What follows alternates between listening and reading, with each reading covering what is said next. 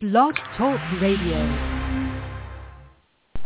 Good evening, ladies and gentlemen. Welcome to the Hushmo Black Forum. Here we do it bigger. We do it better. We do it longer.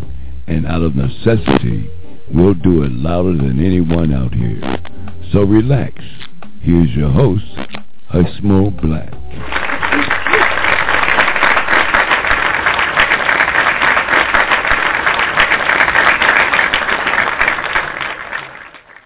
To the Hushmo Black Forum. You got me in the Hushmo driving this train this evening, as always. It's March 22nd, yeah, 2014. We, uh, well, we've been out and about today. How y'all doing out there, by the way? And my Facebook friends, what's up? We, uh, we was out and about today. Went, went to this one park and then Stone Mountain, Georgia. I'm on to get to Stone Mountain, Georgia, but we went over there today. A panel of uh, prominent discussing uh, the plight of our uh, youth, our young males. That in conjunction with the president of Ni- initiative on uh, my brother's keeper. So we, we went over there and sitting on that for for a while. It was interesting, really positive things uh, they're trying to do over there at uh, Christian Bere- Berean Christian uh, uh, Church uh, on Young Road in Stone Mountain. Lee, the Reverend uh, Lee, is the pastor there. He was on the panel. Uh, Ryan Cameron, we went on personality was on there. Uh, uh, Lee May, uh, active CEO of DeKalb County. He was on there. Hank Stewart was on the panel. Quite a distinguished, I'm sure I'm missing someone, but quite a distinguished panel talking about the plight of our uh, community, our youth, uh, which is our community. Um, we've got to get involved, folks. Everybody's got to get involved. It's what I love about the President's Initiative, uh, this, uh, my brother People's Initiative. Uh, I'm going to be supporting it. And while supporting that, we, in terms of dealing with this economic uh, inequality, we have to, as a as a community, Americans of African descent have to uh, attack this thing uh, ha- uh, and in a lot of different ways. I mean, we got to be multi-dimensional about uh, bringing ourselves uh, up economically in uh, in the society. I uh, in my new book, Racism and Hate, I write about uh, um, I advocate for in the book uh, reparations for uh, Americans of African descent born prior to uh, 1954 um, who was injured directly by uh, the separate equal laws here in the country. Um, we, as a group, that group of Americans, uh, won that case uh, uh, in the that Brown versus Board of Education case. Um,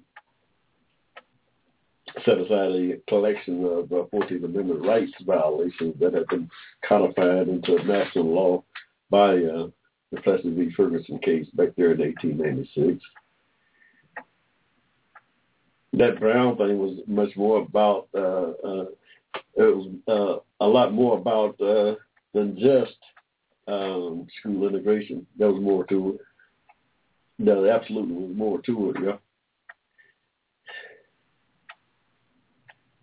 The separate equal laws extended throughout the society, not just in school, in the workplace, in public places, in any kind of uh,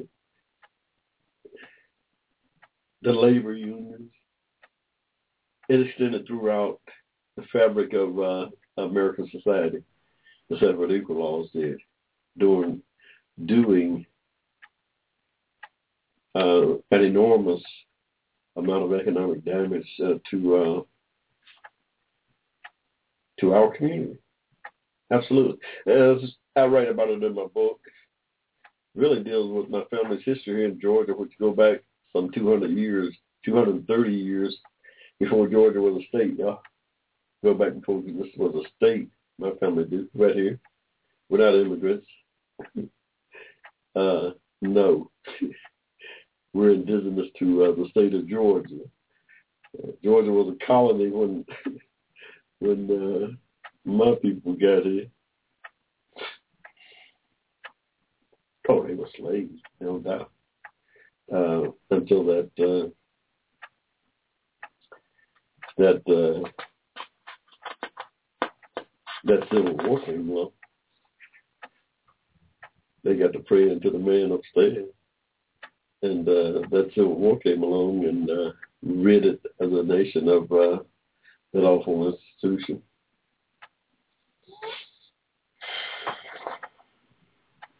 Hey, y'all, it's about uh, five minutes past the hour seven here in ATL. Just a beautiful weekend, yeah. Oh, yeah, just a gorgeous weekend here in the ATL, 70 degrees. Listen, y'all, we still, do anybody out there know where that plane is at? Anybody guesses as good as anybody's right now. Anybody got any guesses, uh, let the Hushmo know. Go to my website, hushmoblack.com, and leave a comment. So Hushmo, I know where this thing is at. It's there. That, that might be one of the biggest mysteries of our day, y'all with all the technology we've got now, you think uh, something that big couldn't just disappear without nobody knowing. Whereas that China said they found something on, on one of these satellite images of something four days old, but yeah, man, so we I don't know what's happening to the P eight uh, uh uh, planes that we sending up that are supposed to be so, so sophisticated. They ain't spotted nothing yet. I don't know what's going on, y'all. Somebody know. Somebody might know more than what they uh, letting the public know. This thing's getting weird about a day. The longer this thing go, the weirder it gets, y'all. Ain't no place supposed to drop off the face of the earth like that. uh, you know, ain't no plane supposed to drop off the face of the earth like that.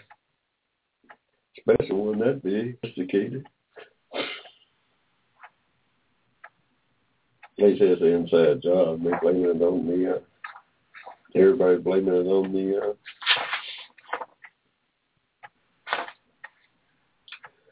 everybody blaming it on, uh,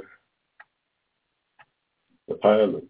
So the pilot got assimilated in his house. The FBI got that thing now, breaking it down, trying to see if they can recover some of the files that he erased on it.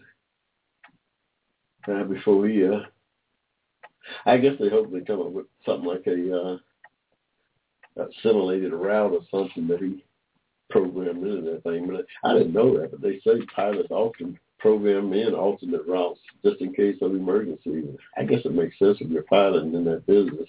Something go wrong, you want to know where the quickest way that that you can get that thing down on the ground, uh, which might mean going through uh, some other uh, some other uh, route. Might mean going uh, using some other route to uh, uh, achieve that. So I, yeah, but uh, this thing is just crazy. They heard a mayday. They heard a phone call come out of that plane and nothing. Whew. I don't know. Mm. Mm. I don't know what to think about it.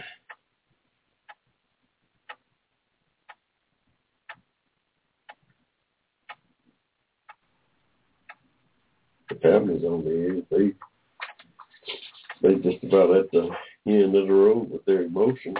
I can understand it. I mean, people at the airport waiting on the plane to come in.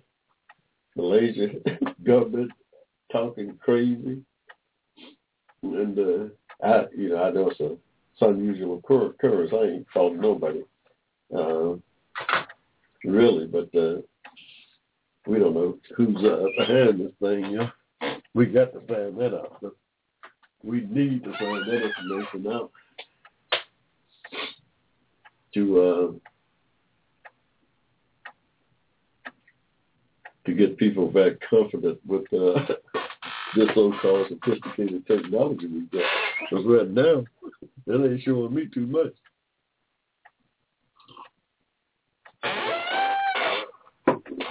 With all the sophisticated technology we got, somebody should know where that plane is at by now. Well, this is going to be really scary when they do find it. This is going to be really scary when they do find this thing. Yeah?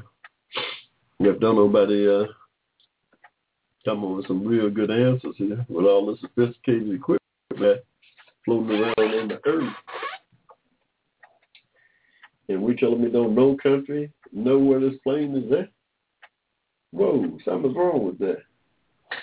142 countries or something? How many countries are there?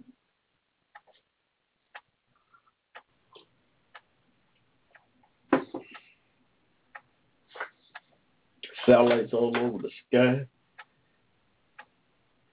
Space station floating around, taking pictures. Don't, nobody know where this plane is at.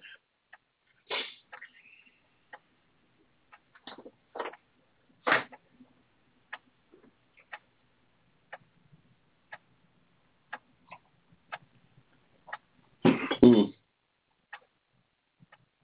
I find that a little uh, bizarre, y'all. I find that a little scary, in fact. Mm.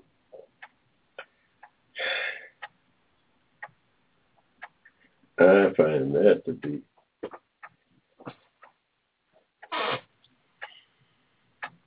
the Republic, Republicans here in Georgia, y'all. We uh, we better keep our eye on those folks down at the state house. They wound up locking up uh, one of our ministers protesting uh, at the state house of, about uh, the Republican suppression of uh, the citizens' rights here in the uh, state of Georgia. The state of Georgia, the government, is suppressing the rights of 600, some 600,000 of its citizens, the right to access uh, affordable health care by not expanding the health care uh, law here in uh, Georgia that the federal government uh, had asked them to do and would pay um, some tens of millions of uh, billions of dollars back to the state of Georgia to pay for health care for those citizens here in Georgia making up to thirty-eight thousand dollars but can't afford but don't qualify for uh, affordable health care. The government, this government is suppressing the rights of uh, some six hundred thousand of its citizens. These are dollars and funds that have already been paid to the federal government uh, Medicaid program. Lots of t- uh, states, Kentucky for one, is taking that money back. New Jersey's taking that money back. Ohio's taking that money back. Why would you suppress uh, the citizens of the state, the government? We got to, we got to uh, uh, get up and uh, protest that we're going to urge everybody to uh, make some changes on in that uh, all Republican uh, state house, yeah.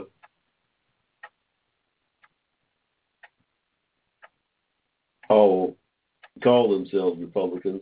I bet you can find two of those jokers down there stand up and talk about he, uh, uh, him and Abraham Lincoln, the greatest Republican of them all, are uh, uh, in lockstep you you you would find two of them jokers to even mention uh, Abraham Lincoln, the the grandfather, the father of the Republican Party. Uh, all of a sudden uh, the South uh, is all Republican now. It's a uh, it's a farce, y'all. What it is. A farce.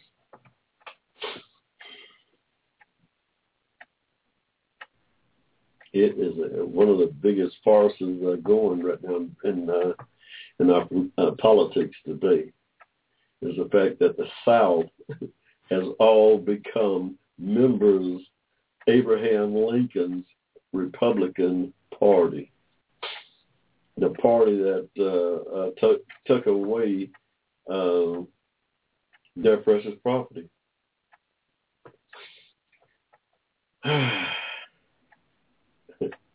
hey, that's what been around us seventy years almost, y'all. We came into this world in 1945, right here in this state. I know uh, the politics of it, pretty much, no doubt. We uh,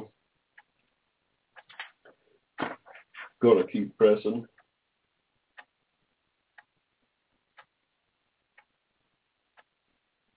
The issue on our uh, this economic uh, inequality uh, debate, we still contend, and we do contend that uh, our economic inequality has a lot to do with the separate equal laws that devastated uh, um,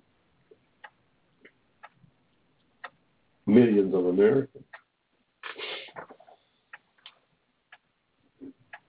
My excerpt tonight from a book that's I, I got the sixth uh, excerpt from a, a new book, Racism and Hate in American Reality. I got it out there on my blog.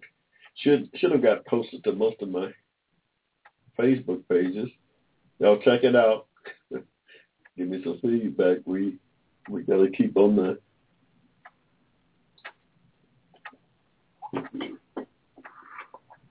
we've got to keep on the on the march when it comes to uh, trying to move up uh, this economic ladder here in the country. We've got to be multi multifunctional about this thing. We can't just go at it from one way. We got to go at it from all all all different ways. But all all our struggles got to tie together. It's got to tie together for one common uh, common goal. That is uh, justice, equal justice. What at the end of the day is what we're looking for. Financial justice. That's that. So yeah, we uh, take a look at uh, the separate equal laws uh, uh, that uh, were so instrumental in uh, suppressing the 14th Amendment rights of uh, a million of Americans. That's what it amounted to. I mean, those things, that was devastating. It devastated us. Uh, not just uh, um, in terms of schools. We're talking about throughout uh, American society. In 1872, uh, as the Reconstruction was wearing down here in Georgia, the political powers uh, um, that was uh, in power before the war started were once again back in power.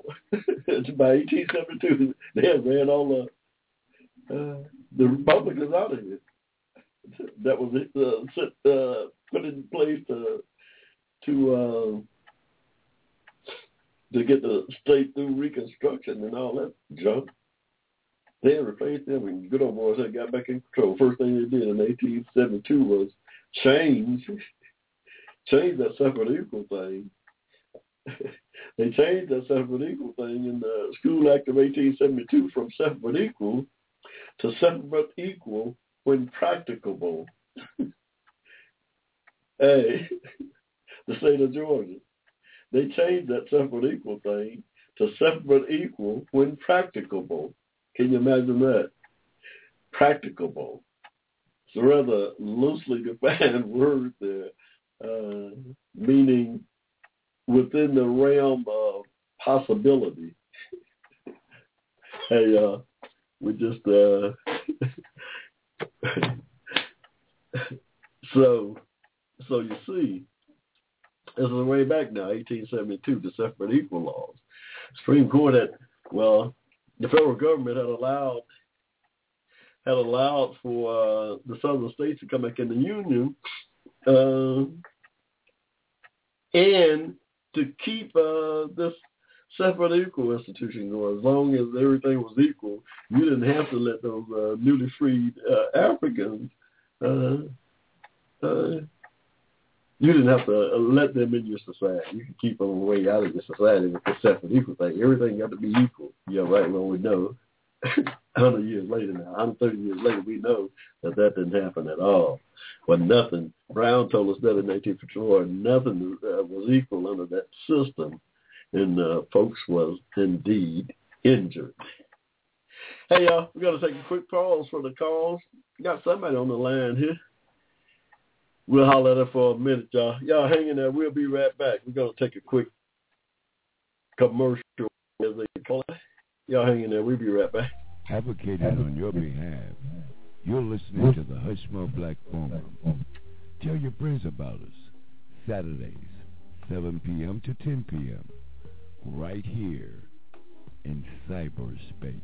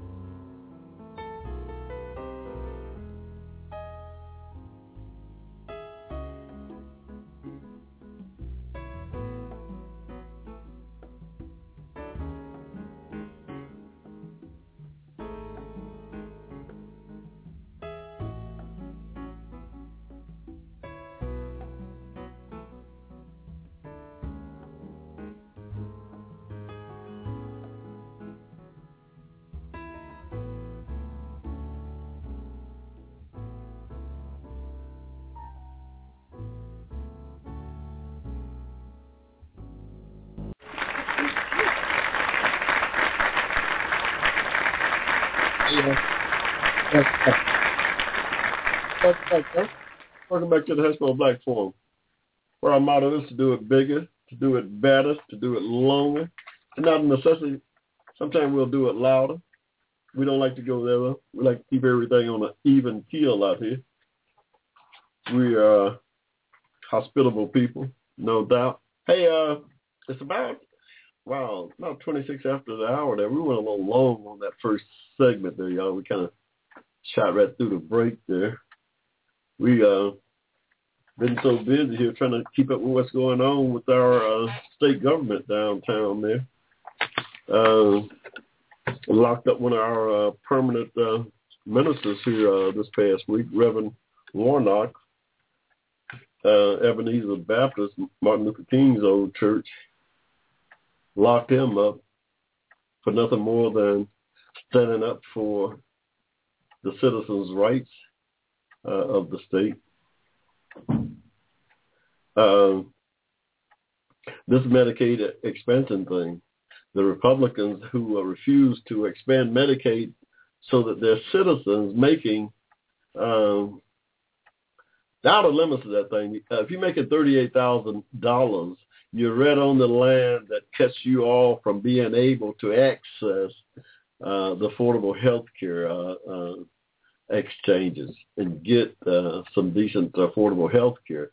So anybody that's making that number is uh, uh, in Never Never Land unless the state government expands uh, the Medicaid portion of it. A lot of states have. A lot of states are doing great, including Ohio, uh, Kentucky, uh, California, uh, uh, you know, just a whole bunch of states, uh, mostly Democrats, but a couple of Republicans. A couple of Republicans have uh, expanded it, uh, namely uh, uh, uh, uh, well, Christie up there in New Jersey expanded it for one, and then uh, Kasich in Ohio uh, expanded it. I mean, it only makes sense because the people of the state uh, pay into this federal uh, Medicaid program. The state of Texas, state of Texas have over a million and a half of its citizens without uh, affordable health care because uh, Rick Perry, Governor Rick Perry, refused to uh, expand it, even though the federal government asked them to and was paying for uh, the first three years of that thing. They left thirty billion dollars on the table. The state of Texas did thirty billion dollars of federal uh, funds that their citizens now had paid into this uh, Medicaid fund. It's crazy, y'all. It's scary. It amounts to uh, a suppression of uh, uh, the citizens by uh, the state. There's no less than that. No less than subverting the people's right to their uh, to their federal funds that they uh, paid into. It's crazy. We gotta we gotta speak up. I think the Democrats got a heck of a thing to run on. They got to push that. I'm urging uh, uh, Senator uh, Michelle Nunn here in Georgia to uh, uh, start talking about it. the Democratic governor, Jason Carter, running for governor, start talking about it. This is not a black or white issue. This is a pocketbook issue cutting across uh, all uh, races here, yeah. This Medicaid expansion here cuts across all races. This is strictly a economic uh, thing here, yeah. Democrats got to uh, start talking about that, and I believe that uh, the Republicans are going to be shocked come 2014 when the citizens of this state find out that uh, their own government is suppressing is suppressing the rights of the citizen. That's what that's what's going on here. When they refuse to expand that Medicaid, they're suppressing the rights uh, of, of their citizens in Georgia to the tune of 600,000. In Texas, damn near 2 million of its citizens. Hey, it's crazy, yeah. It is crazy. This is the Republicans, uh, whatever.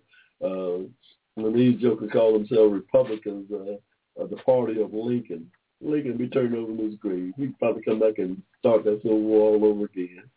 Kill, kill a bunch of people again. Come on, stop it, y'all. Republican. Hey, we got a call on, on the line there. Let's uh, see if we can go out and see what he's talking about. Mr. Pianki, you still there? Yeah, I'm still here. How you doing? Oh, Mr. Bianchi, I'm doing pretty good. You know, taking it one day. You're in the state of Texas, aren't you? Uh, no, you know I'm in Georgia. Oh, that's right, Georgia. Right. Yeah, well, you know, Georgia. Georgia, Georgia Democrats didn't carry Georgia, so you don't expect that uh, Georgia State House to go along with that. Well, you know what, uh, uh, Mr. Bianchi? I've lived in Georgia just about all my life, and I'll be 70 on my birthday. Uh, this state was always a Democrat uh, up until uh, 2003. All my life, this state was Democrat. Uh, uh, uh, 2003, uh, it changed over to Republicans. Uh, folks uh, uh, switched from the Democratic Party to the Republican Party, claiming to be uh, lovers of Lincoln's party. I think it's a sham. I think I think half of them are hypocrites myself. Well, they're not going to go along with uh, uh, Obama's plan. Well, they should uh, they should be endorsing the Lincoln, don't you think? That was a, a, a granddaddy of uh, the Republican Party, first Republican president. Why don't they endorse Well, him? no. Well, I don't know that, but you know, people don't realize they think that because the your candidate won, that everybody's going to fall in behind him, but that's not true. They continue to have their preferences and stick by their ideologues, even though their candidate did lose. uh, we uh, uh, talking about the citizens of, uh, of Georgia here. The citizens of Georgia is being deprived their rights. That's what I claim. That's my argument when it comes to uh, this Medicaid expansion. That's a right that the citizens of Georgia have, uh, a contract they have between them and the federal government. That Medicaid, Medicaid, those are federal programs. The, the contract that the citizens have is not with the state, it's with the federal government. Right now, the state is preventing 600,000 uh, citizens here in Georgia from exercising their uh, federal rights. Those are Republican uh, legislatures, aren't they? They what? Those are Republican House you get in uh, Yeah, Georgia, so don't you? That's what they have State in House. Ohio. They have that in Ohio too. They have Republicans in Ohio. They expanded it there. Yeah, I don't know what to count. Well, you know, you know, one of their arguments is that uh, they once they put this in place, and the federal government will contribute to it, but at some point in time in the future, they'll back out, then leave the state Uh, holding no, the bag. no, that's not true. That's not true. The government pay 100% of it the first three years. After three years, they still continue to pay 90% of it. Uh, Yeah, but Hushmo, the government, federal government is broke. Now the federal government can't go broke, Mr. Yankee. That's crazy. Federal government print money. See, uh, stop it. They wasn't broke when they Well, if that's the case, why don't they just print the money and give it to the people? Huh? Mr. Yankee, Mr. Yankee, the federal government can't go broke. They print money. Stop The federal government is broke because they keep raise. They want to raise taxes to pay towards something that uh, have occurred, occurred that is. What So tax- they got to be. what, taxes? They, what tax are you talking about? You you talking about raising the national debt? That is not taxes. Raising I'm not talking about raising national debt. They want to raise. They want to raise income tax. Who do? They always want to do that hey, well, you know, uh, uh, uh, in you order know to pay down the national debt. So what? It, you know, I, I I don't care what they do myself. I was just telling you what I heard. The excuses, the reason for for some states not wanting to take it on because they fear that federal government may pay a hundred percent of it right now, but sometime in the future they're gonna back out of it. Probably like they've done some things in the past.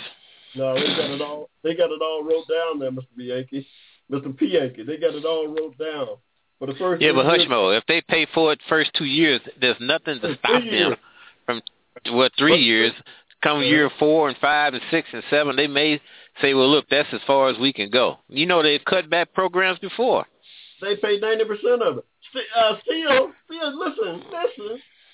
What about the thirty million dollars that Texas has already paid into that thing? The citizens got to get that money back. Now the citizens don't care about this stuff down the road. If you if you're in critical need of health care today, I'm not thinking about three years down the road whether uh, I'll be worse off or better off if I can't see a doctor today. Yeah, but the thing is that that that, that thing about people being sick never will end. It just continue and continue and continue and continue and continue.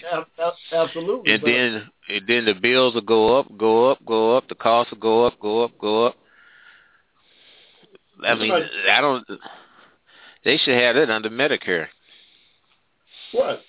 Medicaid is what the state contributes and the federal government contributes. But you say the federal government is going to contribute uh, 100%, then 90%. But the thing is, is that right now the federal government contributes what 50%, states contribute 50%. Why in the world would the federal government go to contributing 100% and 90% when it is right now they contributing only 50%? Remember, remember, Mr. Pianki, that's all part no, of. Me. That's all part of the Affordable Care Act. That's how it happened to be that way. The Affordable Care yeah, but Act, the, one, of, in, one of the provisions was that the states, if they expanded Medicaid uh, coverage up to folks making $38,000 a year, those folks would have access to the uh, uh, the health care exchanges to buy affordable health care. Right now, those people don't have health care. Guess where they're going? to the emergency room. Somebody's paying for it, big time. Well, no, no, but the emergency those hospitals are required to offer that type of service because it offset the taxes they would pay on their profits. No, it doesn't. No, it doesn't. Well, it does here because we have a hospital complex here called Barnes Jewish, Uh, who I think in 2012 uh, uh, had an income of like over 300 million dollars we, we, and they are required to provide emergency service in order to offset uh, those uh, taxes they would be paying on that three hundred million dollar profit. all hospitals will provide emergency service. Every hospital in Georgia will provide emergency service, and it's a cost, a big cost. Hospitals are closing down here in Georgia right today because of uh, emergency. Well, they rooms. probably not operating for, uh, efficient, Hushmo. But Well, hospitals don't operate for, for free. Hospi- that that medical stuff is expensive. I know that. I What- what understand. Uh, it's expensive. It's going up. It was- Before this Affordable Health Care Act, you It's going up. Your You hospital cost is going up. Oh, huh? Your hospital cost is going up. You say? I said before the Affordable Health Care Act, insurance was climbing at the rate of almost uh, 200% every uh, two years. Yeah, it's going to continue to go up because now they got the government paying for it. But not But when the rate. federal the federal Yep. government pull out, you know, listen, federal government used to subsidize you for insulating your house, right? What happened to that program? It, it stopped, didn't it? All that stuff stopped. You can't write any of. Absolutely. So this thing with this Medicaid is going to stop too. Then the states, you are going to be left with the bag, and what's going to happen then? They- They're going to raise your taxes to cover up for what the federal government no longer wants to pay or can't pay, and then you know you're going to be stuck with that. Now, the, the Medicaid program right now, of all the programs, uh, uh, social programs that the government have, a Medicaid program functions more efficiently than any of them. Period. I don't, I don't know. I have to take your word for that. Yeah, take my word, it functions more efficiently than any of those things. It is uh, uh, uh, really not to brag on the budget like uh, this military uh, uh, uh, complex they got uh, spending all the uh, national treasure on. Well, they cutting back on military. It's Putin don't whoop Obama's ass two or three times. He needs Hey, to give back that that peace the prize. And the president to go over and decrease that population. That's what the, that's what the president will do with the most powerful military in the world, Mr. Pianki. Come on now. No, he ain't gonna mess with he ain't gonna mess with Russia. Russia got Russia can match him Hey. tit for tat. Uh, no, no, they can't. No, they can't.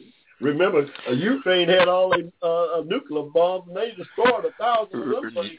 Hussein don't have Hussein don't have no weapons, no intercontinental ballistic missiles like Who? Russia has. Russia can put a missile right in your state, said- right I in said- Georgia. I said Ukraine. Ukraine was where all Russia's missiles was before the Cold War. Well, They Ukraine ain't been no beforehand. Huh? Ukraine ain't been no problem to to Russia. I, they were before the Cold War. I know they were, but I'm saying Russia now is a, still a very, very comfortable foe. U.S. generals say you don't want to be messing with those people. Yeah, Russia's a third world country almost. The economy is almost about to collapse. Well, the U.S. economy is collapsing too. Shoot. hey, have you looked at the stock market since this president took office? The stock yeah, market it's, it's, it's it's about it's about twice as high as it should be. It should be around eight thousand. it was seventy five hundred when he took office. It's sixteen hundred now. You All right, well. Hey, you may uh, look at your 401k. Look at the people's 401ks. They done got rich off this president. They can't stand I don't use. Well, I hope I, I wish I hope that they do. But what I'm saying is that uh, I have to take my hat off to Putin. He's done a very good, commemorable thing. Uh, the people of Crimea, and you know the thing about the thing about the people of Crimea, uh. it showed people there voting Hushmo, they was voting for their sovereignty. And it showed the picture of one little old lady who was coming out of the voting booth with her glasses on, and guess what she had in her hand? Her picture they, ID. I thought they voted to uh, uh, join Russia. That's not a She had a, a vote for she had a she had a picture ID in her hand, man. Uh, and this lady was not born in 1950. Now, if they're a third world country, how in the world they can come up with picture IDs so they can vote, and people here in the United States is bitching up and down. Hillary Clinton is talking about how savagery that is, and so on and so on and so on. You say they voted for their sovereignty, but they voted to join Russia.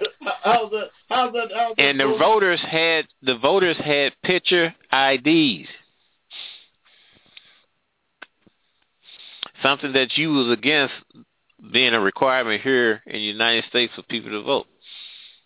Who was against that? The Democrats against that. No, the Democrats ain't. The Democrats is against voter suppression. The Democrats, Democrats are, are against picture ID. Hillary Clinton Hillary uh-uh. Clinton talks down on it all the time. You can pull up against, articles on her. They are against voter suppression. That's what Democrats are against. Yeah, well, picture ID is not voter suppression. Says who? Yes, make saying, oh, because you can get a picture ID, but what about the seventy year old lady that's living back in the Never Never Land that's been voting all her life without one? And don't even have Well that lady over in that, that old lady over in Crimea Crimea, she had a picture ID. Remember remember we talking about these old good old US of A. We ain't talking about Crimea. We ain't over there. We talking about this country here.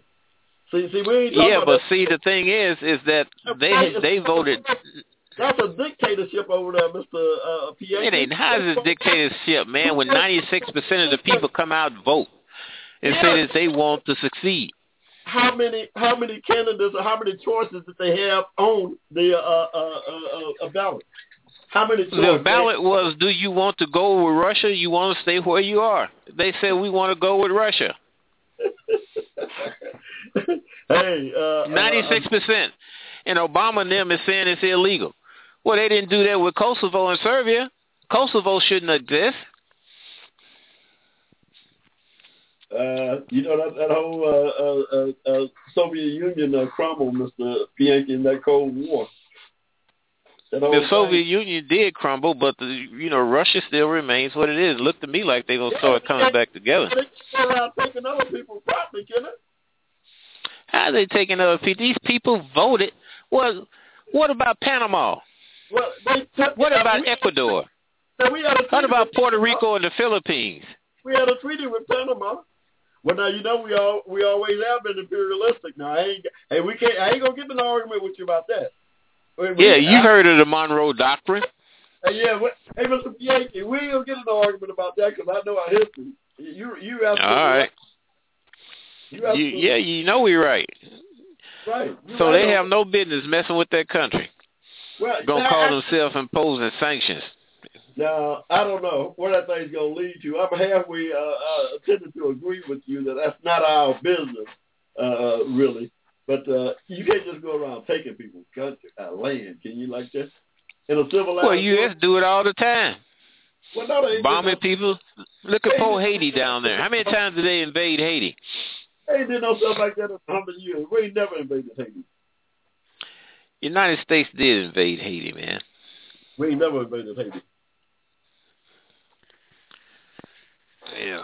Okay. Hey, now we did go down to what's that little uh, what's that little other little island down there? A couple of years ago, Huh? we did go to Grenada.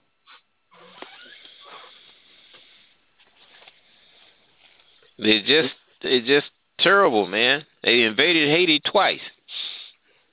When They they invaded invaded, they invaded Haiti twice. uh, They invaded Cuba four times, Nicaragua five times, Honduras seven times, Dominican Republic four times, Haiti twice, Guatemala once, Panama twice, Mexico three times, and Colombia four times. this is Yankee, you talking Between 1898 and 1934. you talking about our colonial uh, uh, uh, and days. Come on now. Well, they continue to do it, brother. I, I, you know, I, I, ain't, I ain't arguing with you about that. I, I ain't arguing with you about the facts. Mm. and they don't like to talk about that stuff neither. You know, when you get to, you get down this talking business, they don't like to talk. They don't like to talk about the issue at hand. They don't like to go back and talk about the things that led up to the problems you're having today. Which is what I'm talking about with my uh, uh, separate equal uh, uh, uh, uh, uh, argument here. Uh, you're right. They don't like to go back in the past uh, uh, uh, to the root of the problem. Uh, but they uh, take a snapshot of Detroit today, Chicago today, and not the uh, uh, systemic reason for uh, the economic inequality, which are Mhm. the hundred year trail of uh, injustice. I like Yep, you're absolutely right. Yeah. I uh, In fact, they're down there messing with uh, Venezuela now. They got this woman I can't think of her name, uh, who's a who was trained here in the United States as a lawyer. oh, who right? visited Bush while he was in who visited Bush when he was in the White House. Now she's down there leading protests trying to overthrow the government, What we trying to install? We trying to install a puppet government? trying to install, trying to have, trying to cause the same of problem in Venezuela like they have done elsewhere. That's probably what they're playing. That plane was probably uh, went into Ukraine to pull out those CIA uh, operatives that caused that that uh, Hey, coup hey, hey, And here's another thing: how in the world the president of the uh, the president of the Ukraine was duly elected? He had a Yep. vice president. The country had a vice president. this So why man- come they didn't wait and vote the man out like you normally would do? Because he killed a hundred citizens. Remember the right?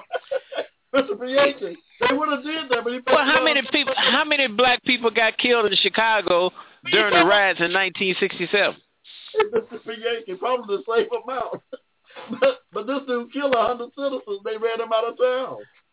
That's They ain't running more. Huh? No, they did that stuff because here you got to. So I guess the Tea Party is supposed to do the same thing. Say we want Obama out of office and start protesting. He, our Constitution is a little more solid than theirs.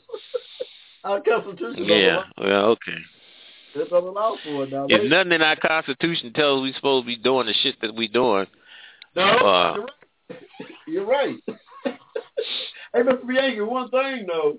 Uh, uh, Yeah. I'm you on that. That was a democratically elected uh, uh, president, but uh, uh, uh, he didn't have the right to go out there and kill, open fire on the citizens. No. If, what would happen if you go down in downtown Atlanta and try to take over City Hall?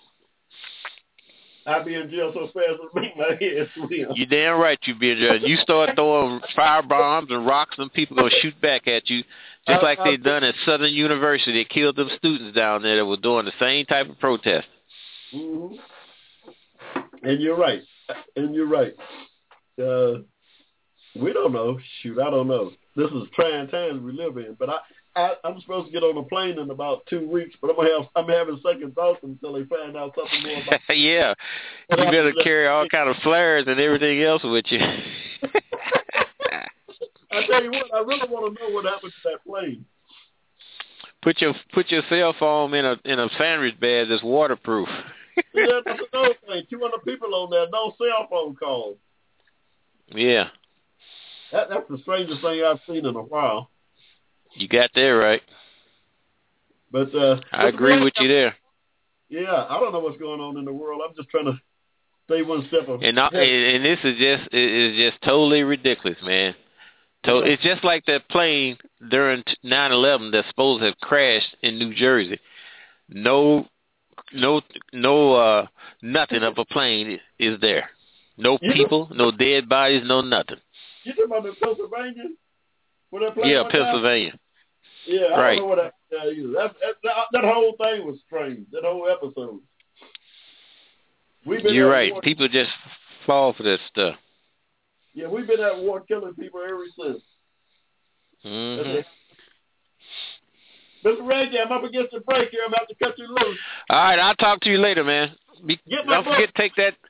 Don't forget that waterproof foam when you go on that flight. Now, I will, I will, I will uh, keep that in mind, and I appreciate the uh, advice. nice talking but- to you. Nice talking to you. Get Okay. and leave me a, a, a review. All right, then. I'll talk to you later. Bye bye. That was Mr. Pianki. Uh, he always called in with a with a lot of uh, informative information. Believe it or not, I uh, enjoy talking with him. I don't take many calls. I do. I'll take his. I mean, I can go pretty much anywhere in, with the conversation. I'm gonna do that anyway, but he seemed to uh, roll with the punches. Hey, y'all, it's about wow. What time is it here? We all read up against us. About eight minutes till eight o'clock, y'all. We're gonna take a quick pause uh, for the calls here. We'll be right back advocated on your behalf. You're listening to the Hushmo Black Forum. Tell your friends about us. Saturdays, 7 p.m. to 10 p.m. Right here in cyberspace.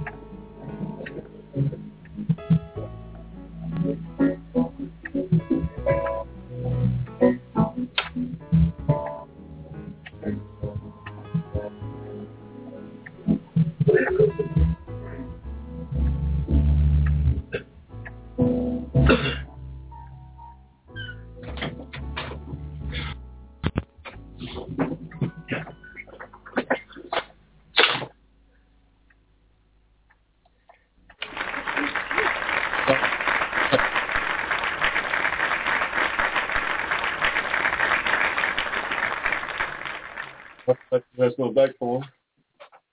I'll tell you flies when you're having fun. We are doing that this evening. I'm Unprecedented mystery captivates the world. Hey, they right. Just isn't high here in the United States, but in countries like France and China that had passengers on the still missing plane. It's crazy, yo. We don't know what happened to us. And we're gonna we got another break coming up real quick, like so we're gonna take another break right now and then come back and get into an article we got for you. Y'all hold on. We think we can get it in just like this. We'll be right back. Advocating on your behalf. You're listening to the Hushmo Black Forum. Tell your friends about us. Saturdays, 7 p.m. to 10 p.m. Right here in cyberspace. Mm-hmm.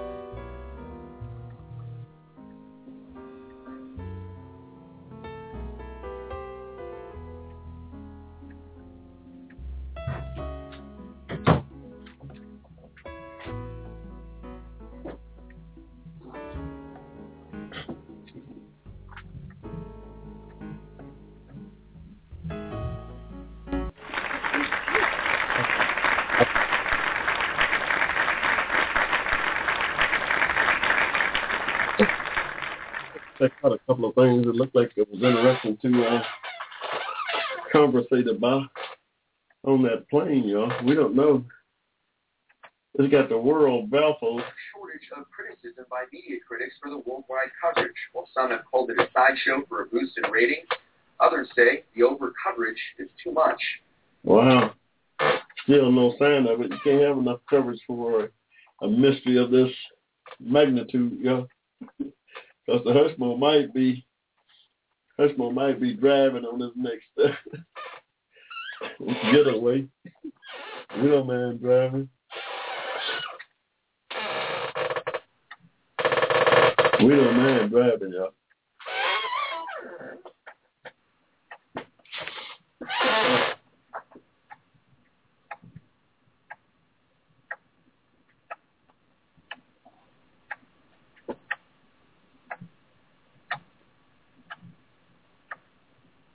We uh getting back to excerpt six from my new book, Racism and Hate in American Reality, talking about how the separate equal laws played a uh, an instrumental uh, part in the economic inequality that uh, we're dealing with here today in the country. We, we we must remember these separate equal laws, the Jim Crow laws of the South, extended throughout all segments of society, not just uh, in education and public, that uh, but also to the work environment, causing uh, irreparable uh, economic injury to millions of Americans. This is not uh, some idle. Uh, I'm sorry that uh, you were discriminated thing. This this stuff caused serious injuries economically to uh, millions of Americans uh, who should have been uh, reparated for those injuries too. Who should have been reparated for those uh, injuries, y'all. We believe we believe that uh, the Brown v. Board of Education case in 1954 um, found those uh, separate equal laws to be injurious to uh, millions of people that have a right to uh, petition that court right there. Thurgood Marshall, Third Thurgood Marshall and his legal team, working for the NAACP, had a right to petition that court for financial reparation in 1954 on behalf of millions uh, of Americans of African descent who have been injured by uh, the uh, oppressive laws of uh, the separate equal Jim Crow um, era.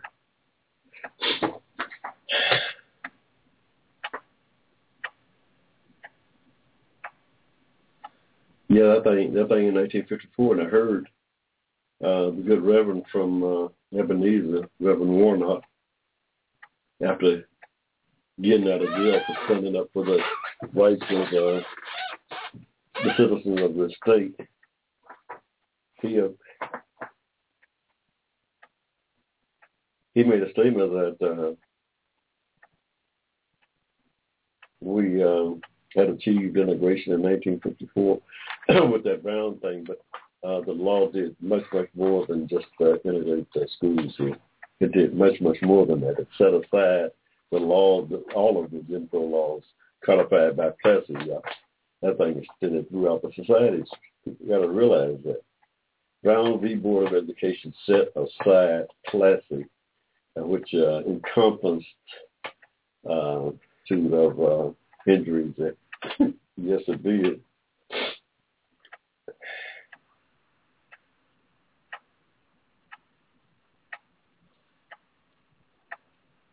It effectively took uh, America's African out of society. Yeah. That's what Plessy did. Justice Henry Billing uh, Brown, writing uh, the majority of the opinion, stated that the object of the 14th Amendment was undoubtedly to enforce the equality of the two races before the law. But in the nature of things, it could not have been intended to abolish distinctions based upon color or to endorse social as distinguished from political equality. This is Jersey. This is Jersey man. He's saying that the 14th Amendment could not have been, in the nature of things, could not have been intended to abolish uh, distinctions based on uh, color or to endorse social uh, equality. So the 14th Amendment couldn't have been about that. He went on to say, if race, if one race be uh, inferior to other to the other socially, the Constitution of the United States cannot put them upon the same plane. This is what the Supreme Court said. That that thing, that that opinion effectively, uh, that uh, decision effectively uh, removed all Americans of African descent out of white society. Y'all. That's what it did. It devastated uh, millions of Americans economically. For some 90 years after that. After that Civil War was over. That's what it is. We, the income inequality, the economic inequality that we're looking at and discussing today directly, directly uh, was impacted by uh, the separate equal laws here in the country. Yeah, yeah, we are due. Americans, African descent born prior to uh, May of 1954 such as I, uh, are owed reparation because we came into this world without uh, 14th Amendment protection. That's just a fact. That's just a fact.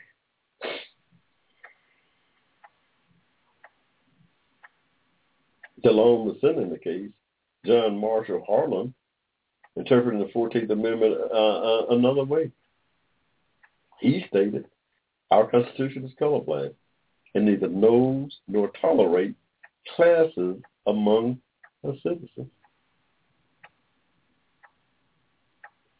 And neither knows nor tolerates classes among its citizens. Our Constitution is colorblind. That's what the lone descendant voice uh, had to say about it. Justice Harlan.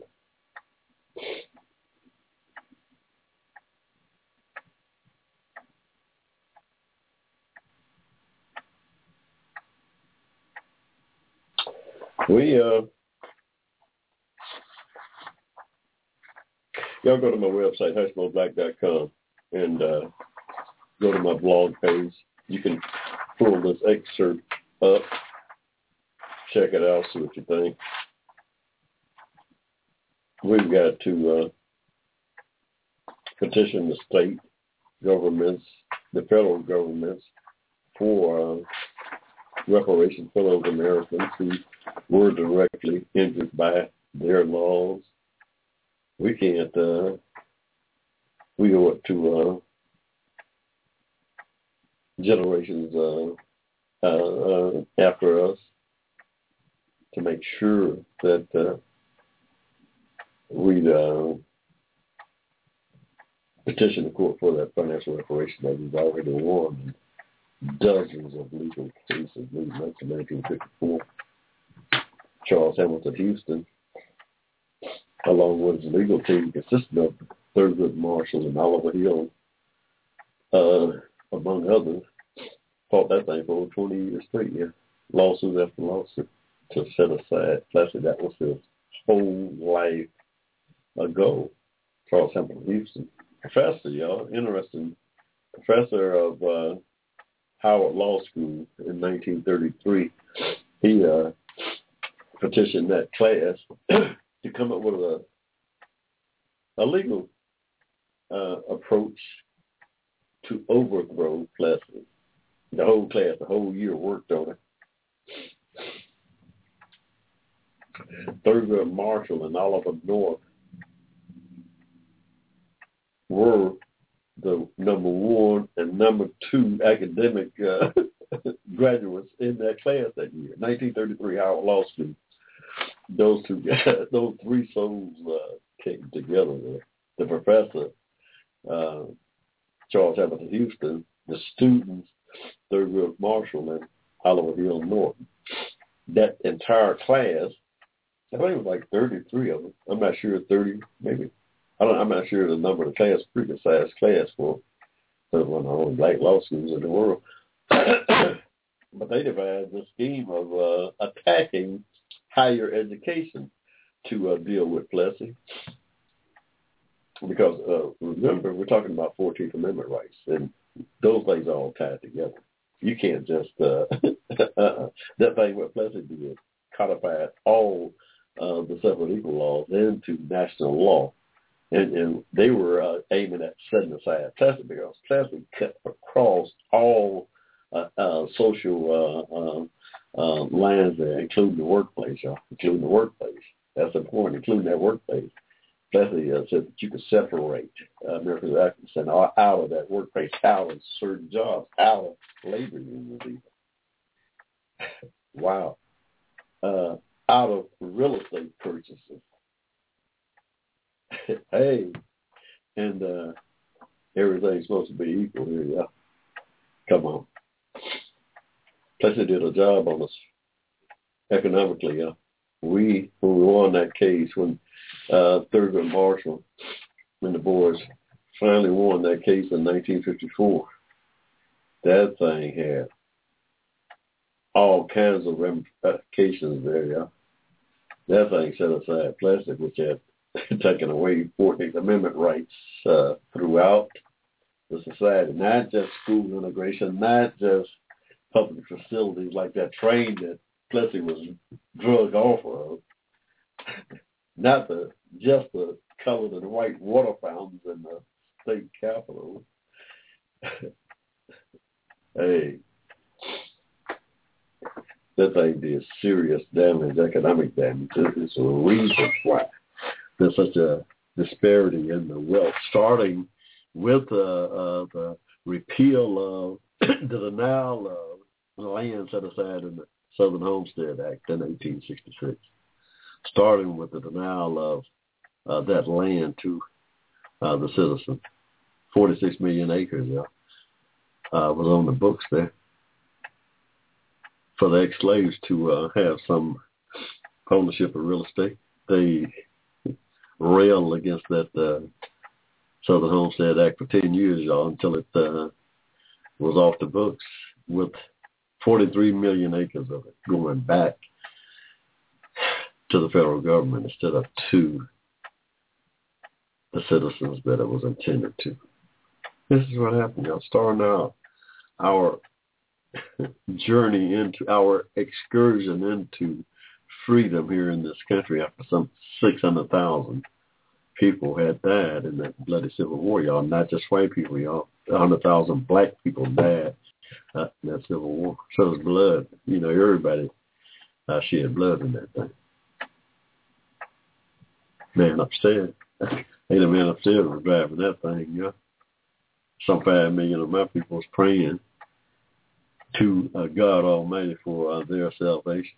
This wasn't just happened by to uh, some people in the north or some people in the south deciding to go to war and kill three quarters of a million of uh, people. They never would have did yeah. They never would have did that if they were driving that train. There was some much higher power driving that train to rid this country of uh, that institution of uh, chattel slavery. There was a much higher power. Even uh, President Lincoln, one of the main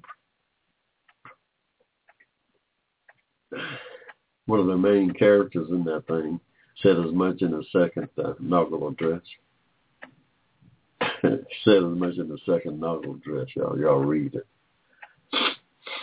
Something greater than him, or Jefferson Davis or Lee, was driving that bull. He came to realize what it was his last three months. He came to realize what that thing was. He had started having nightmares uh, about that war. Of course, you know it. January 1865. That thing had been going on five years. Uh, almost 600,000 people dead. Oh, he was having nightmares. He, finally somebody, damn well, somebody bullet deciphered that dream for. Oh, Mr. President, you got to get that 13th Amendment in there. That's what the man upstairs said. You got to get that 13th Amendment in that Constitution and get rid of that slavery on paper once and for all. You got to put that word slavery in that Constitution. Uh, forbidding it, forbidding it. Yeah, put it in black and white twisted a few arms, got the thing passed through coming. And uh, two weeks later, that war was over. Yeah. That thing came to an end just like that. Hey, man upstairs, we work some. Uh,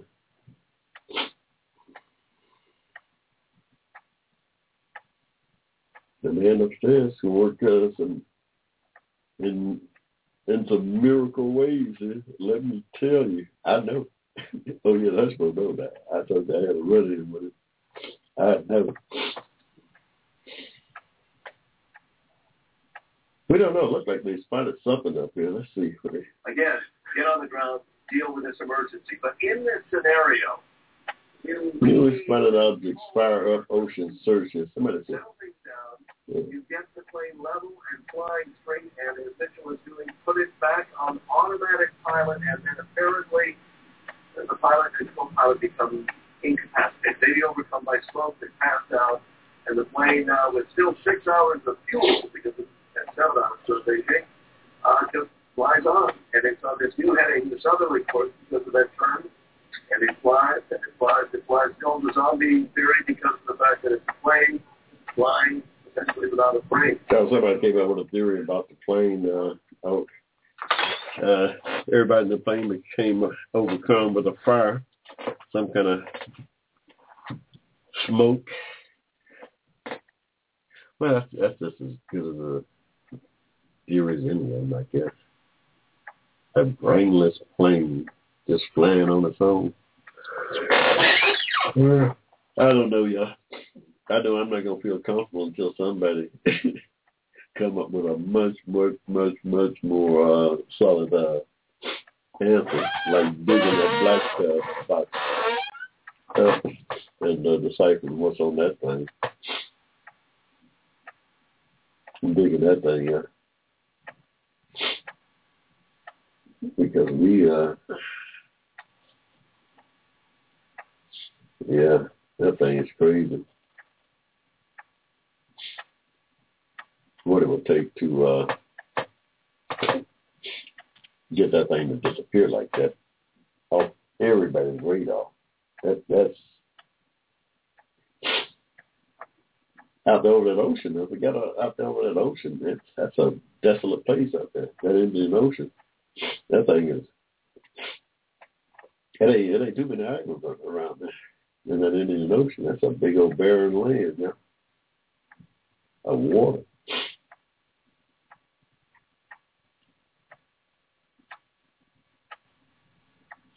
I don't know.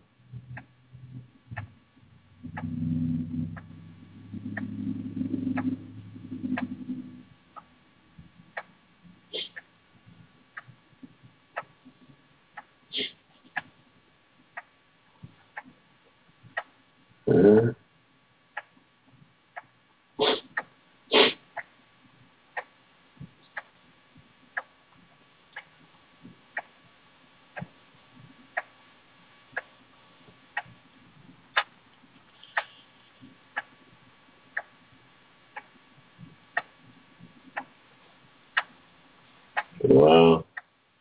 We done CIA done boarded some ship. Uh,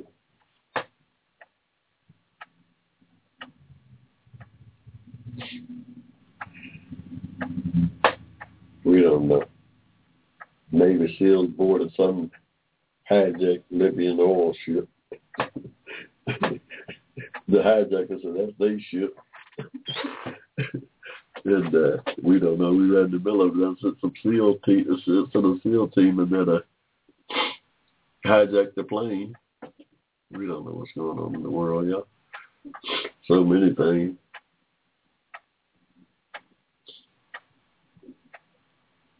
We're gonna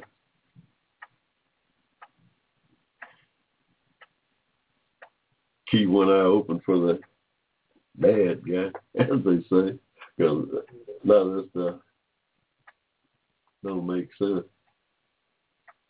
NASA beginning space search over Indian Ocean. Wow, NASA man got involved in this thing. This, something gonna come up. Something gonna come up here. Something gonna come up here, one way or the other. Last sole survivor of 1992 crash. Wow. Hey, I remember uh, Gaddafi. That wasn't Gaddafi. That was uh, Yasser Arafat survived the airplane crash. That guy had nine lives. Though. They finally killed him. But Yasser Arafat had nine lives. he outlived them than nine Israeli prime ministers and nine presidents. That guy it was amazing. Yeah, plane crashed in the desert over there somewhere. Arafat walked away. he walked away from that thing some kind of way. I don't know how he did. I, I don't know how he did it. He walked away from that thing.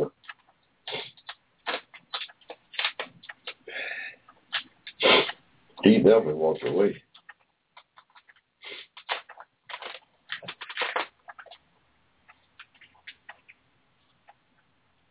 We uh we knew him when he came down with some kind of ailment, and they drug him out of uh, the West Bank.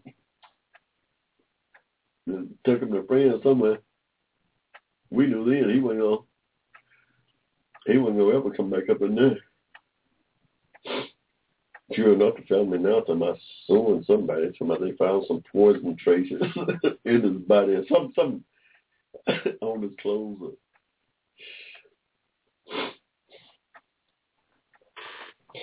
And you'll probably wish they still had Arafat to deal with. And they probably wish they still had Arafat to deal with.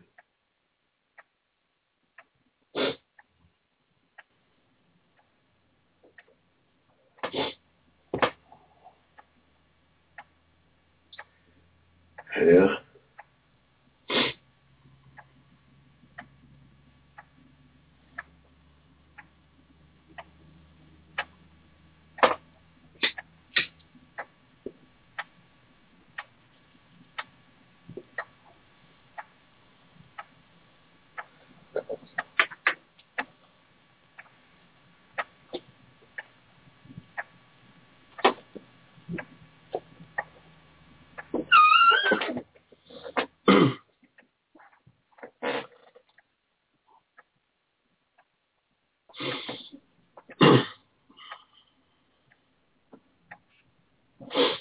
Yeah, we don't know. We uh hope they got something look like they spotted some new debris, or at least the debris that was spotted in the uh the satellite photographs that China and uh, Australia produced. Maybe they're getting closer to that stuff. Shed some light on this mystery here, yeah. I didn't know baseball season had started, y'all. Some kind of way the Dodgers and somebody, the Dodgers and the Astros, or the Dodgers and somebody playing a game in Australia. they played a game in Australia, y'all. I don't know. I didn't realize Major League Baseball was trying to uh, market itself to uh, Australia. I mean, we don't have too many Australian players in the big leagues. I mean, every once in a while you find somebody from down there. But can you imagine the team having fly 22 hours to get to a game? I don't know, y'all. I don't. I don't know. I don't see uh, the marketing strategy there. Australia. of course, maybe they want to grow the game everywhere they can. I suppose, but surely they're not uh, anticipating uh, anticipating uh, moving a team there.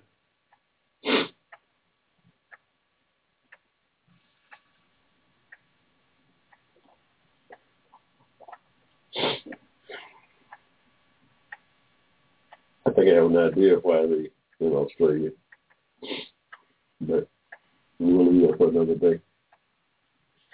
NAACP uh, got a couple of crazy upsets. Ohio State for one, being beaten by Dayton. I think Ohio State was like the fourth seed in that bracket. Dayton was like I don't know, eleven or twelve. Dayton said Ohio State had been dodging them for since 1978, and they finally caught up with them. A state rival, uh, rival up there, y'all. Dayton's a little small school compared to Ohio State. Said they've been dodging them since 1978.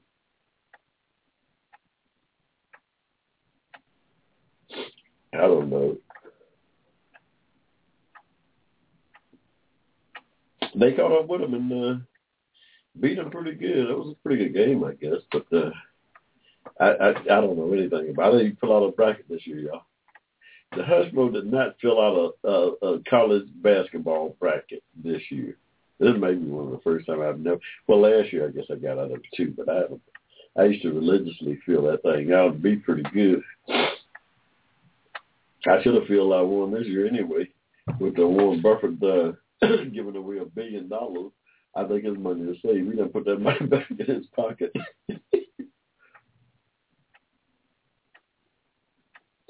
I think he put that money back in his pocket the first night, y'all. If everybody got that thing if everybody got the last 16, get all the games right up until the last 16, uh, Mr. Buffett is starting to sweat a little bit, yeah. He started to sweat a little bit.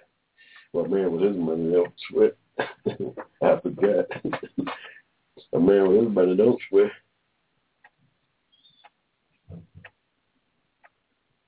But if there was one ticket out there with all those games right up until this point, had the last 16. If I'm Mr. If I'm Mr. Warren Buffett, I'm gonna offer that ticket holder or those ticket holders a million dollars when they came with that ticket right now. Or you can hold that ticket and go further if you think you can win the billion. But I'm gonna give you a million dollars right now for that ticket. We're gonna call it today. I'm gonna cash that ticket out right now with 16 teams left. If you want to do that, you can take your chance and keep that ticket until the other 16 games is played. But right now, the Swiss, if you still got the Swiss, yeah, if you got the Sweet 16 picked and they lost a game yet, I'm going to give you a million dollars for your ticket right now if you to do that. That's an option that Mr. Whitney got. This is I'm speaking from Warren Buffett's perspective here. Y'all. Somebody with a yeah, hundred zillion dollars. I'm speaking from his perspective, so. uh, but no, I don't know. I, I think he put that money back in his pocket the first night, yeah. The first, because first of all, Mercer, Mercer beat Duke, then Dayton beat Ohio State. Now I don't know unless somebody's just going through uh, filling out cards, randomly picking them. They may have had uh, Mercer over Duke, but no rational person. Mm-mm. No rational person would have picked uh, Mercer over Duke or Dayton over Ohio State. Although Dayton used have some pretty tough players up there back in the day. University of Dayton, they used to have some pretty tough players back in the day. Mm-hmm.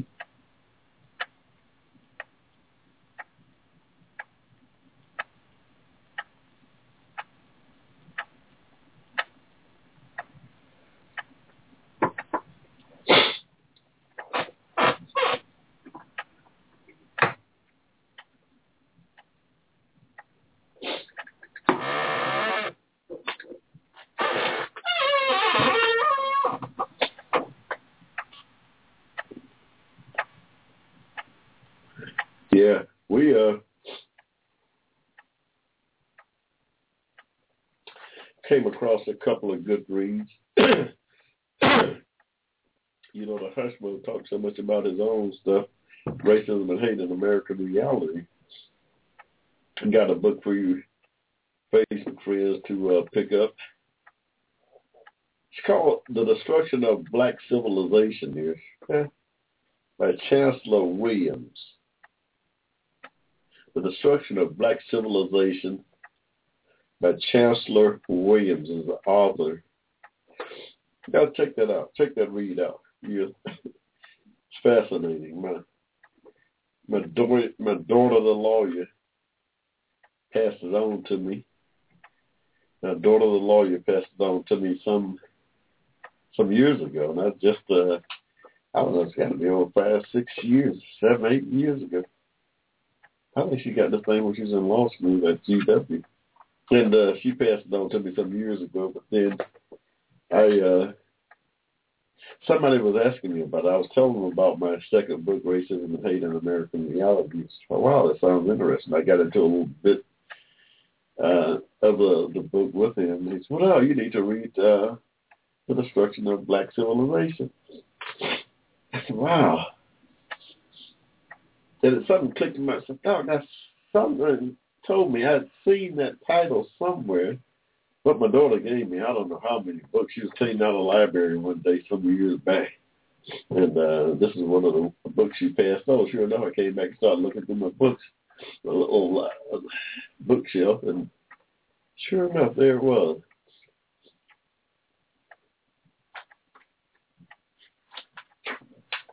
Great, great read, y'all. Great, great read. Uh, 87, copyright 1987, so this guy got a fascinating story. Chancellor Williams uh, got to uh, Oxford University there in London in 1953 on a Rhodes Scholarship. Y'all. This guy's a Rhodes Scholar. Probably the first American Rationalist that to get there. Started studying uh, African history from the European perspective. All the insight that that got, that that guy got, is unbelievable. Great, great take uh, take on uh, what happened to uh, black civilization there, the great uh, black civilizations of Africa. Got great, great uh, insight on. Y'all pick it up. The destruction of black civilization. It uh, should be required reading by Chancellor Williams. It should be required reading, yeah.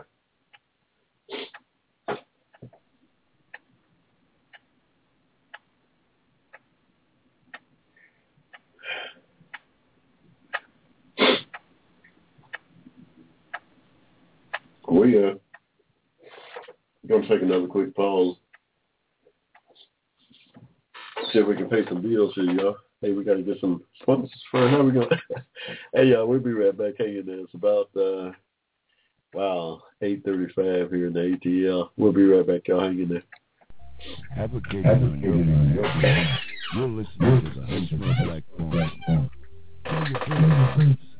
Saturday, 7 p.m. to 10 p.m. Right here in cyberspace.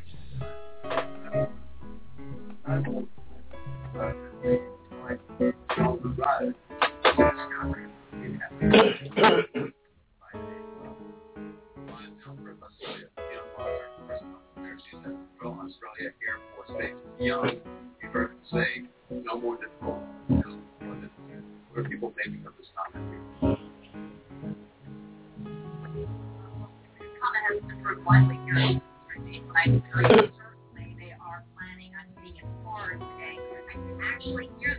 turbojet on the Australian P-3 Orion. There's a jumbo jet sound, and uh, this plane is about to take off. There will be a total of eight planes in the air today that remote section of the southern Indian Ocean. Remember, this is a military plane, a four-hour flight down. They'll have two hours to scour before they have to make the long flight back.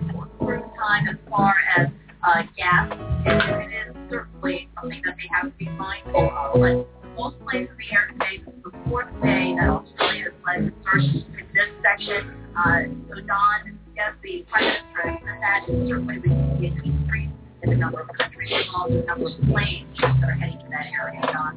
Young uh, Bob for the. I appreciate your reporting. Young is going to be standing by. I'm going to get, we're getting a ton of questions on the captain and his co-pilot. So let's go down on that. Returning as our panel right now. First to you, Mr. Miles O'Brien, is a chief. He says, uh, is anyone aware of any medication the pilot or the co-pilot could have been uh, prescribed that could have led to uh, impulsive decision-making, Miles? Well, I, we're not aware of it. This goes in the category of things that haven't been released by the plane authorities. I'd like to know a lot more about the, the two of them. Uh, and a little bit about how they were flying in the 10 flights prior to this particular there anything unusual about? But, uh, you know, there are, there are medications uh, that in the U.S. you're going to be flying uh, airliners that are military planes that are just outright banned. And uh, that's the kind of thing that, uh, you know, there are, there are certainly medications that pilots still do take. Uh, you know, ultimately, if they were to uh, their bodies, uh, blood test might indicate something. Jeff, Brian asks, are pilots aware of what is in uh, flight protocol?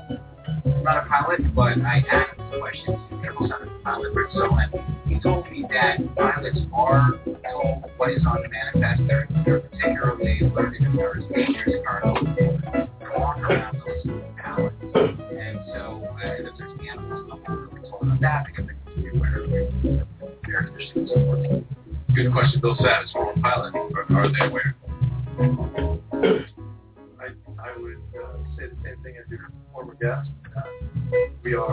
Generally told cargo, specific cargo.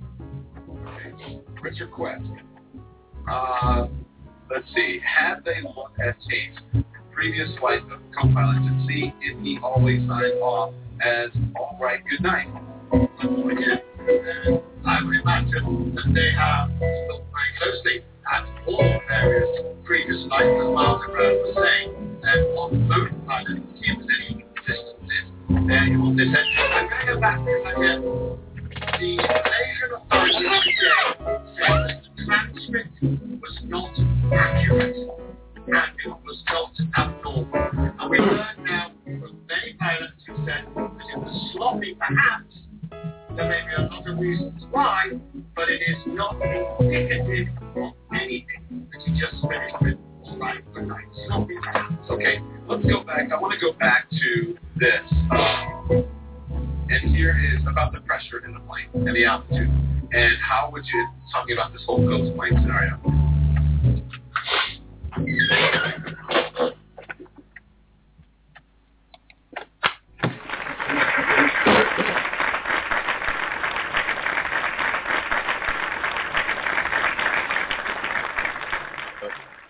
on our last leg here this evening.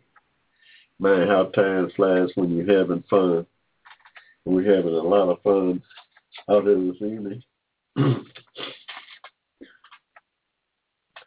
We're having a lot of fun out here this evening with the the goings on of uh, today.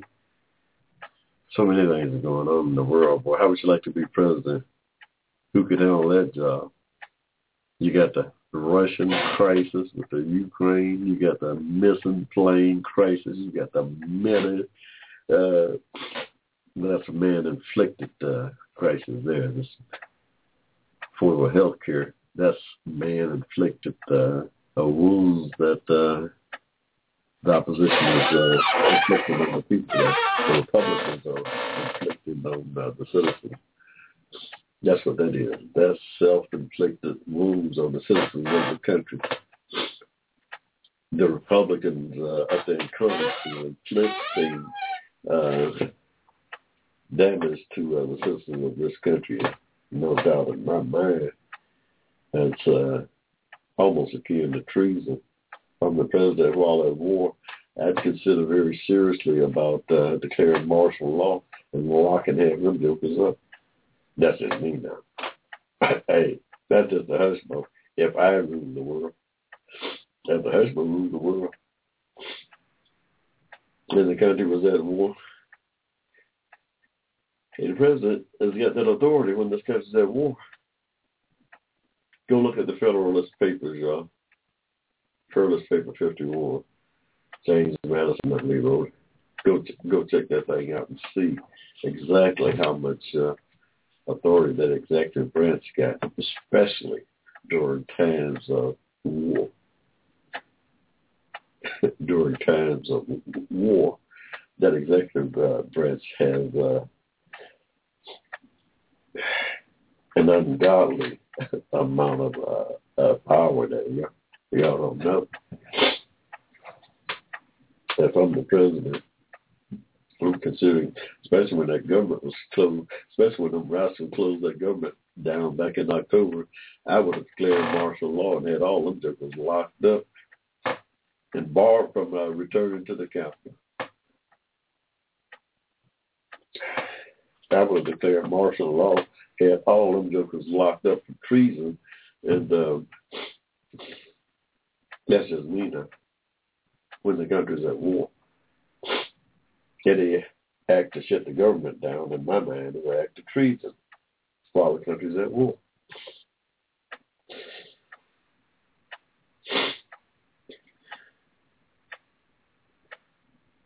Hey.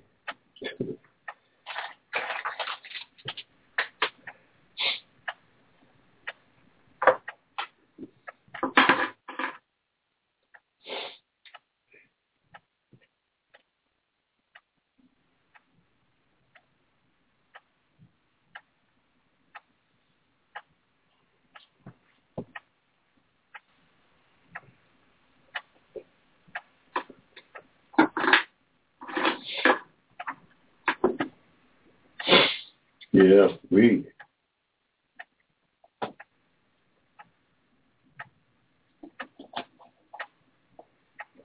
president's leaving to leaving for uh, Europe, I believe, tomorrow.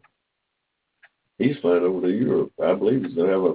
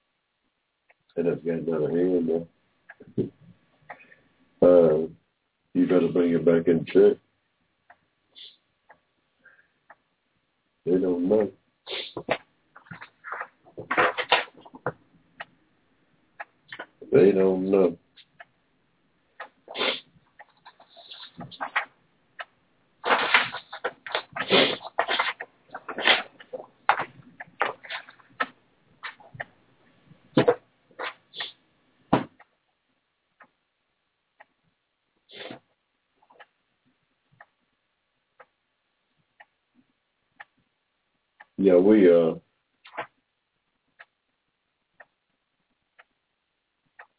Kevin, I told you that my daughter like I told you she left me all these books. When she while she was cleaning out her library, she got hundreds of, of books. But she was cleaning the thing out and left the for a few. And I just uh, dug them off the shelf there. I don't see, I'd been over five years, five, six years ago when she passed these books on to me. One of them, Just Destruction of Black Civilization by Chancellor Williams. Y'all check that book out. Uh, just a heavy, heavy uh, read. Uh,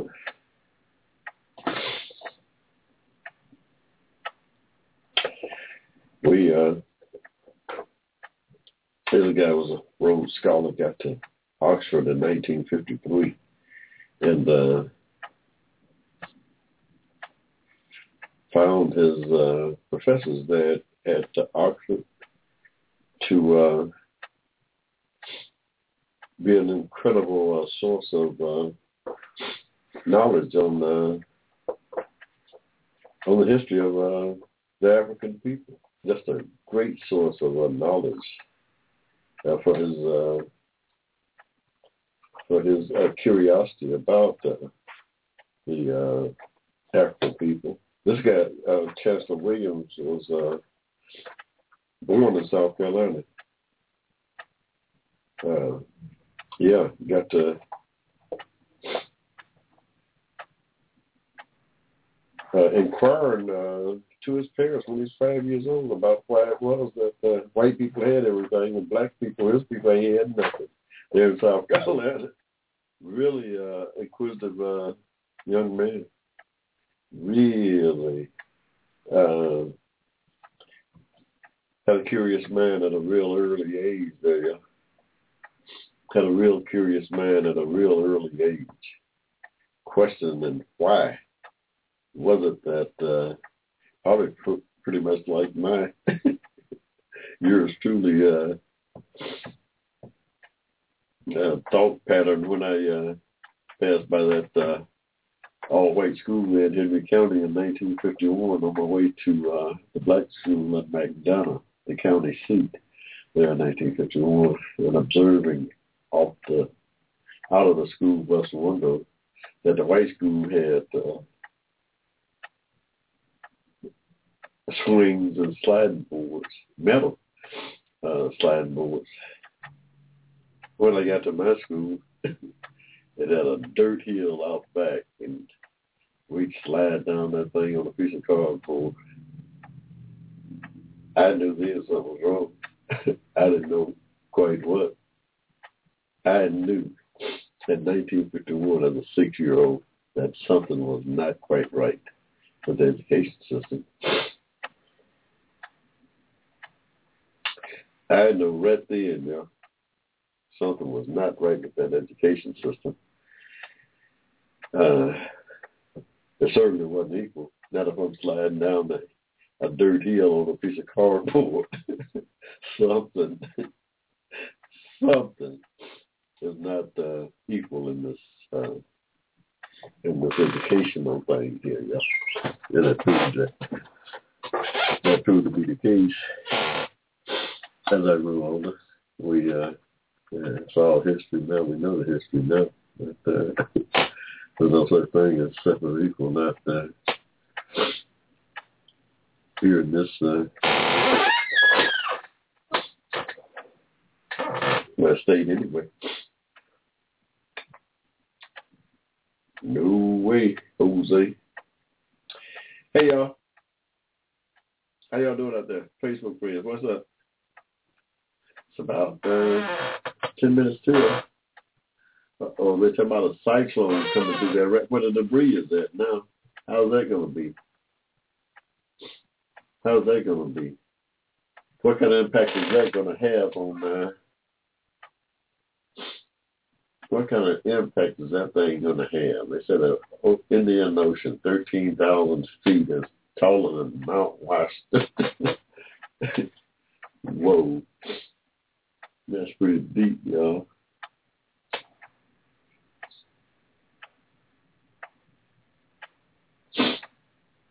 That's pretty deep. Well, that thing's at the bottom of the Indian Ocean, some 13,000 feet down. That's going to take quite a bit of uh, engineering technology to get that thing uh, to recover that stuff. They got all kinds of submersibles, uh, miniature submarines that can get down there. I don't think to get down there to, to retrieve it, but it ain't gonna be no simple job. It took them two years to get that thing in Air France crashed across the Atlantic Ocean, but I think that's in the Atlantic nowhere near as deep as this Indian Ocean. It took them two years to get that thing here. I don't know if they'll ever recover this thing. I still, I'm still, I'm still baffled. I'm just completely baffled. I worked in computers for some 40 years. So I, the technology, I mean, we got now is crazy. No way in my mind, in my experience, that we should be losing contact with a big old thing like that. I don't care what it does. I don't care if it, everything goes blank right there. We should be able to find that thing as quick.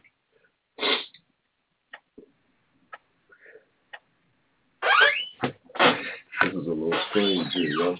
Don't let nobody tell you that it ain't. Don't let nobody tell you that it ain't. That a big old 777 can disappear without nobody, no country, uh, know where this thing is at.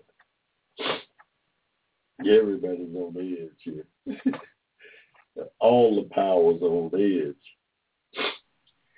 Except unless one of them's involved in this thing. They they know what the deal is. But uh, unless they're directly involved in the plot, everybody is on edge about where this thing is at. You know? Everybody want to know where this plane is at. Include the Hushmo. Include the Hushmo. I want to know where this plane is at.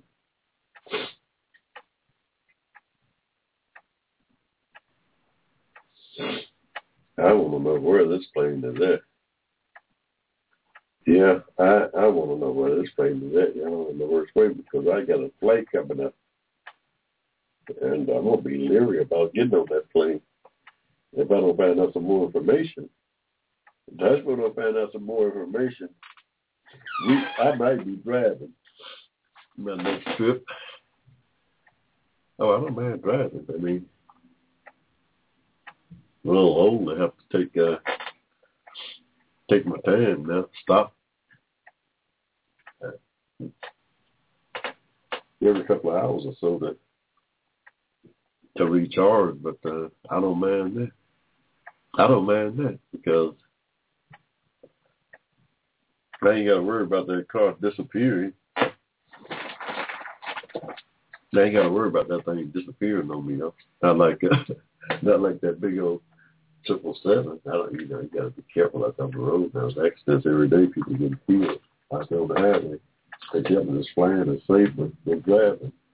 But uh, if uh, you can't tell me too much of anything, you can't tell me where this plane is at, about how safe it is, you can't even tell me where the plane is at. That this something this big, big as two football fields or, or something. Right? But uh, you can't tell me uh, where it's at with all your technology. Something is something is scary or somebody done, uh, somebody done, done, done uh, outdid the technology of today some kind of way. But I said they got NASA. NASA scanning the uh, Indian Ocean from space, so they'll be able to pick up some stuff from up there. I believe. We'll see.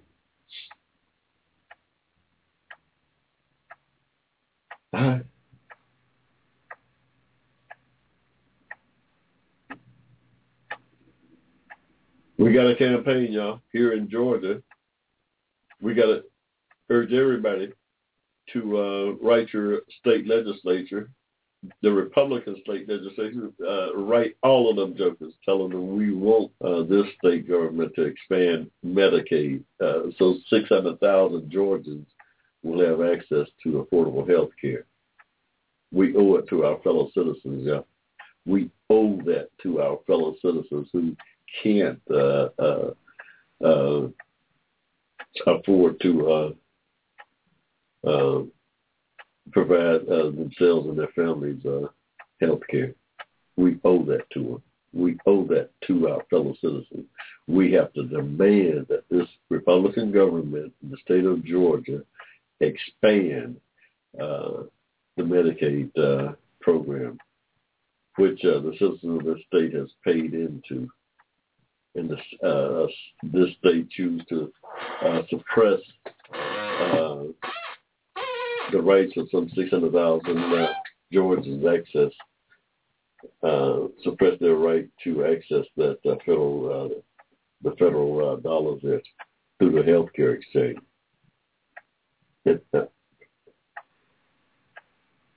it's a suppression of the government on the people suppressing other people back uh, the state governments, all the state governments that won't expand Medicaid, they're suppressing the rights of their citizens.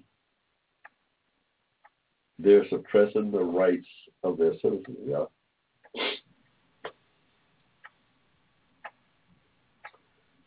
Somebody said that, uh, oh yeah, the federal government's only going to pay for it for three years. Hey, a person uh, how many people you think are going to die between now and three years? And we're talking about, they don't care about what's going to happen in three years. They want access to the federal dollars that they've uh, paid into now so that they can uh, take care of an emergency today.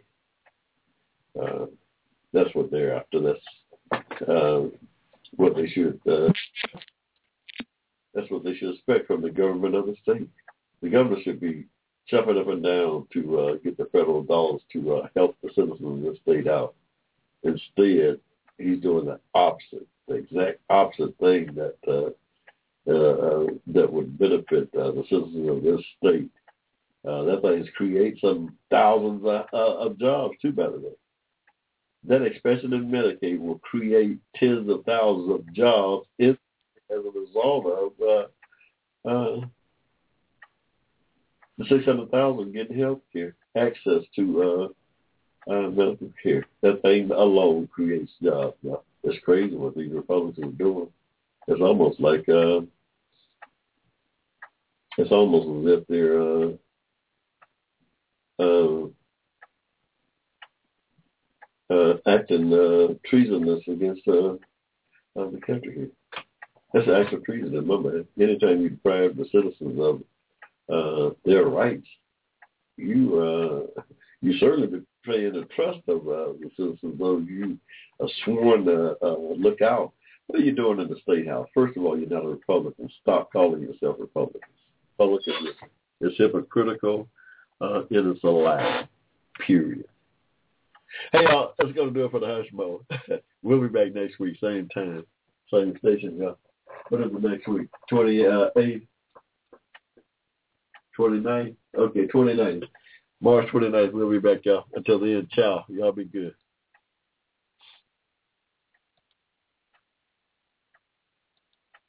The Hushmo Black Forum, advocated on your behalf by covering news and events affecting the African American community.